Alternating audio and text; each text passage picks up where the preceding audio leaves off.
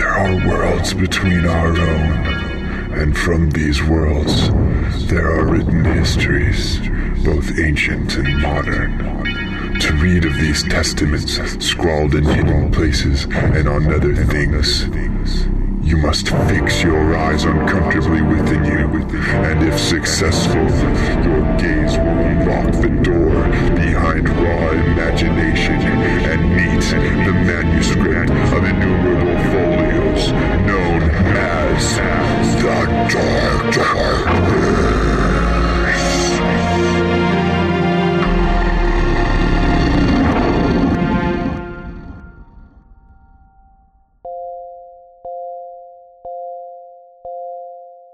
Hello, I'm Sharkchild, and this is The Dark Verse, short stories of occult, metaphysical, and fantastical horror that will follow you to the visions of your sleep. If you are familiar with the hardcover prints of my stories, then you will know that this episode of The Dark Verse marks something very special. With the release of this one hundred fourth story of The Dark Verse, I now have enough stories to print the Dark Verse Volume four hardcover book, which is pretty darn exciting. So um, this is a really cool episode. This is going to be the final story in that fourth volume of the Dark Verse collection of books. So you can expect a Kickstarter project to be released in the coming months to um, fund the printing of, of that next installment. And of course, I will have John F. Stifter joining my side once again to do all of the artwork, the cover and the insides, the end sheets, all of the beautiful worlds that he creates with his images. So um, we have that to look forward to. And then in the meantime, I will just keep on pumping out more stories as well as I can. Um, so now, just to kind of lay the groundwork here, the foundation for the story that you're about to hear, um, this story was inspired by Valentine's Day and all that. I actually wanted to um, write something that kind of had a little bit of a romantic tinge to it. I didn't get it done in time to release it around Valentine's Day, uh, or even in February as we're here in the first few days of March. But, um, just know that this was inspired a little bit by, uh, by that day of romance, but fear not, by the end of the story, uh, you'll definitely be taking your usual plunge into the Dark Verse madness. Here we go. This is episode one hundred four of The Dark Verse, and it is entitled Everyone's Whisper Sounds the Same.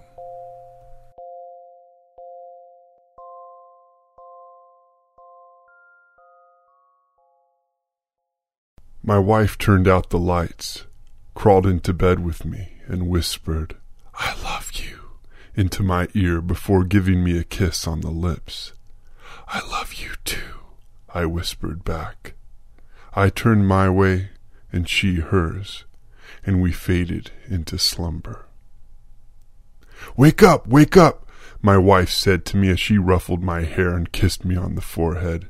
"We have a fun day ahead." When she said fun, she meant long. I grumbled and burrowed my face into my pillow. "Oh, come on, it won't be that bad," she said in response, pushing my shoulder. "The last time you said that, I ended up living a second life while we wandered through that giant furniture store's maze of madness," I said into the pillow. "Up!" my wife pulled off my sheets. "All right, all right, I'm up, and I hate it when you do that."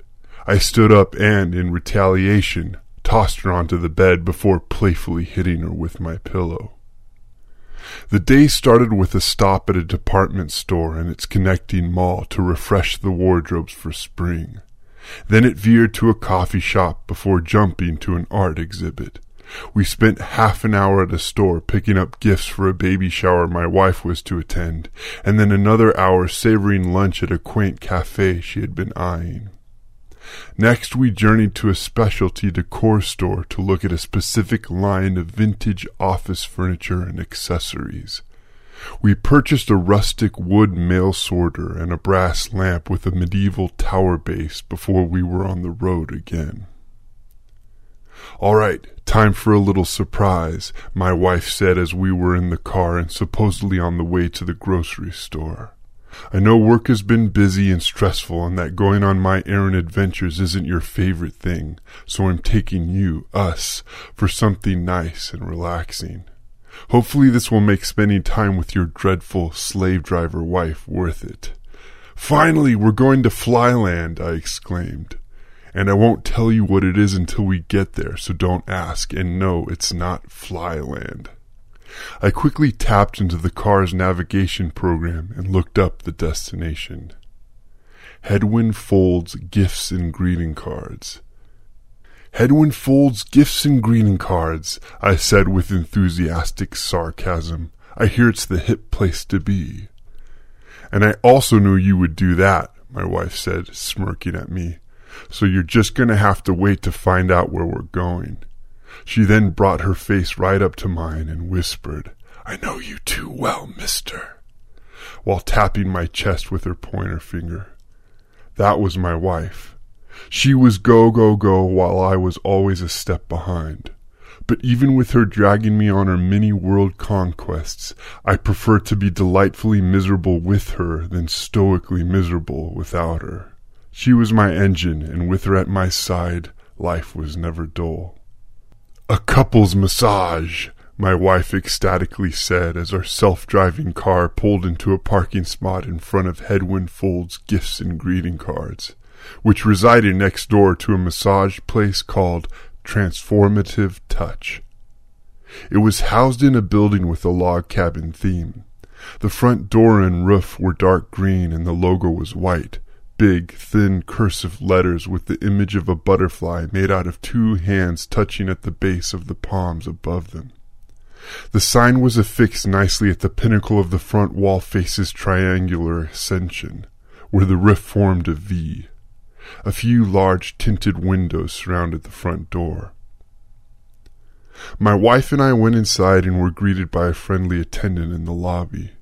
We answered a few questions on a tablet regarding injuries and areas of preferred focus, and when we were finished, two masseuses entered and introduced themselves. Both women were robust and had long, dark hair. They wore white, short-sleeved button-up shirts that were tucked into pastel green slacks. They guided us around the backside of the lobby where a long hallway extended on for a significant distance. The hallway was lined by numerous doors, some open, revealing dimly lighted rooms and prepared massage tables, and some closed, signaling the current sessions within. My wife and I were led to a room on the further half of the corridor.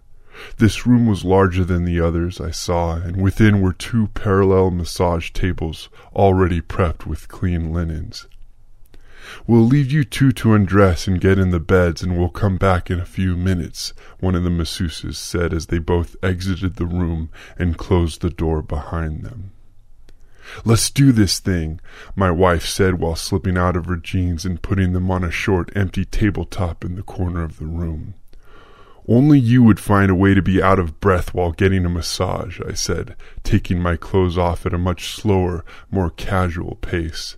"You're not going to slow down until you're on that table, are you?" "Nope." A few moments after I had climbed onto my massage table and got under the sheets, there was a knock on the door. "Ready?" came a voice from the other side. "Yep," my wife said. "Uh-huh," my words echoed. My masseuse started off by placing a warm towel over my back, loosening it up. She then started working on my lower back and making her way up, kneading one side and then the other. "Tell me if you'd like the pressure harder or softer," my masseuse said. "It's fine right now, thank you," I mumbled through the face rest pad. The massage continued up to the shoulders, and then to the neck, and then to the head. My mind drifted into a place of blissful peacefulness. "I love you," my wife whispered from her massage table. I reached out with my right hand to touch her and caught her somewhere in the middle of her upper arm. As the massage continued and I became further relaxed, I noticed that what sounded like a conversation between my wife and her own masseuse began, in whispers. The words were soft and inaudible, and I could not tell one speaker from the other. I wanted to turn my head and look, but my masseuse was currently sinking her thumbs brilliantly into my neck. The whispers soon stopped, and when they did, I noticed a strange shuffling of bodies. For a moment, it seemed like there were more than the two masseuses walking around the room. But before I could reach a proper verdict, the detectable evidence of the additional guests was gone. My massage continued on for many minutes without any other peripheral disturbances until I heard whispering again, but this time it was coming from my masseuse. The whispering was disrupted by my wife's voice. "He must have fallen asleep," she said to my masseuse from over on her massage table. Then she directed her words to me. "Come on, wake up. This isn't the bed." "I don't think I was asleep," I said in return after flipping to my side. "Well, this concludes our massage," my wife's masseuse said while walking towards the door. She opened it. "We'll let you two get dressed and then meet you outside with some water." The masseuses exited and closed the door behind them. After the couple's massage at Transformative Touch, my wife and I made our way to the grocery store as was originally planned. While we were walking the aisles and pulling items from our list, I decided to separate and grab a couple things I personally had wanted to pick up. When I returned to the cart, I found my wife speaking in whispers to one of the store workers. She saw me enter the aisle and continued to converse in whispers with the employee until I was within a few steps. Their normal speaking voices then returned. "Why the whispering?" I asked my wife as the attendant walked off. "What do you mean?" she said. "You were just whispering right now with that guy." "Whispering? No, I was talking to him, but we weren't whispering." I knew what I had heard, and they had been whispering. I did not doubt it for one infinitesimal slice of time. The rest of the day went on without a glitch. A trip to an art supply store, dinner out, a movie. Before I knew it, my wife and I were at home, calling it quits for the day. We lounged on the sofa for a while, browsing our multi-paneled, media-melding wall monitor. But once we started to drift off to sleep, we decided to head to the bedroom. Reluctantly, we peeled ourselves from the comforting grip of the sofa and dragged our bones to the bed. My wife turned out the lights, crawled under the sheets with me, and whispered, "I love you," into my ear before giving me a kiss on the lips. "I love you," she whispered again, and again, "I love you," and again, "I love you." I could only stare at her in petrifying fear as her face gradually dissipated, leaving a terrifying entity's face in her place. Layers of gray horns curved downward like stairs from beneath red eclipsed eyes. Musty, pallid yellow powder puffed from a contorting orifice atop a jawless, gaping mouth of oscillating stalk-like appendages. Burgundy flesh, wrinkled so severely that ridges formed, covered the nightmarish interloper's oblong visage. "Ah, Slopetas, you'll mentiden," the creature whispered. It turned its head towards a companion beside it that shared its disturbing appearance. "Esato ante Pluto matapossessus." The things continued to whisper back and forth with each other while gawking in my direction. I could not move. I had no hands to grab, and no legs to carry, and no pivot abilities to see my body. Beyond my onlookers, many more of the entities lurched around in a waddling motion on jointless legs that bent, twisted, and sprang. Their attire was a myriad of colors and styles fashioned out of metallic plates, exclusive to their upper bodies. They all whispered their foreign language while stopping to gaze upon different displays laid out across a long, bluish-black corridor, whispering not out of design, but to maintain an atmosphere of reverence and admiration. Strange contraptions whirred and beeped, dissected outlandish beings' innards pulsed on with life, smoldering totems from distant worlds staged small, dancing animals engulfed in flames. Swirling portals projected pieces of living tissue into ocular stews. What I saw was a plethora of technology, mystic materials, and organic matter mixing together in grotesque artistry to captivate the audience that perused its offerings. For me, it invoked a terror beyond an imagination's portrait of hell. Upon witnessing these abominable presentations, the scale of all things horrible extended beyond the bounds of any faith-derived spiritual realm. There was no feeling of pain, but pain was everything. It encompassed everything. That was my mental presence. I was one of the exhibits. I screamed, and when I did so, a synthetic chorus of high-pitched garble erupted from a source somewhere beside my head. My real voice did not come forth. The two creatures before me made short, quick tufts of their powder and shook with what looked like amusement. The strange sound alerted more of the creatures passing by, who gathered around me and joined the enthrallment. I screamed more, and more manipulated artificial tones exuded from beside me. The congregation reacted with intrigue.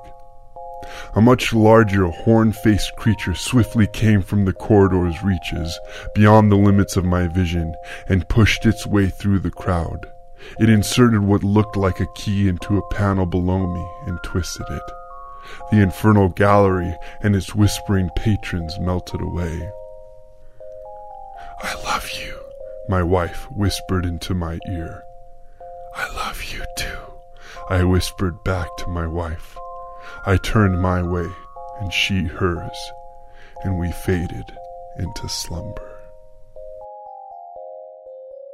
That concludes episode one hundred four of The Dark Verse. If you'd like to listen to and or download the past episodes, you can do so on iTunes, you can do so at SoundCloud, and you can do so at the dark verse dot com.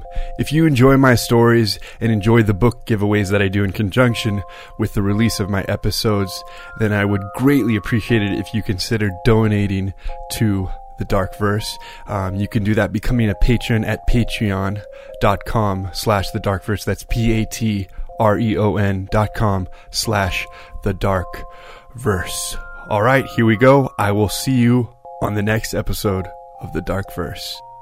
All stories on The Dark Verse are the sole property of Sharkchild and cannot be used for distribution, publication, or monetary gain without his written consent. Sleep deeply and remember to love.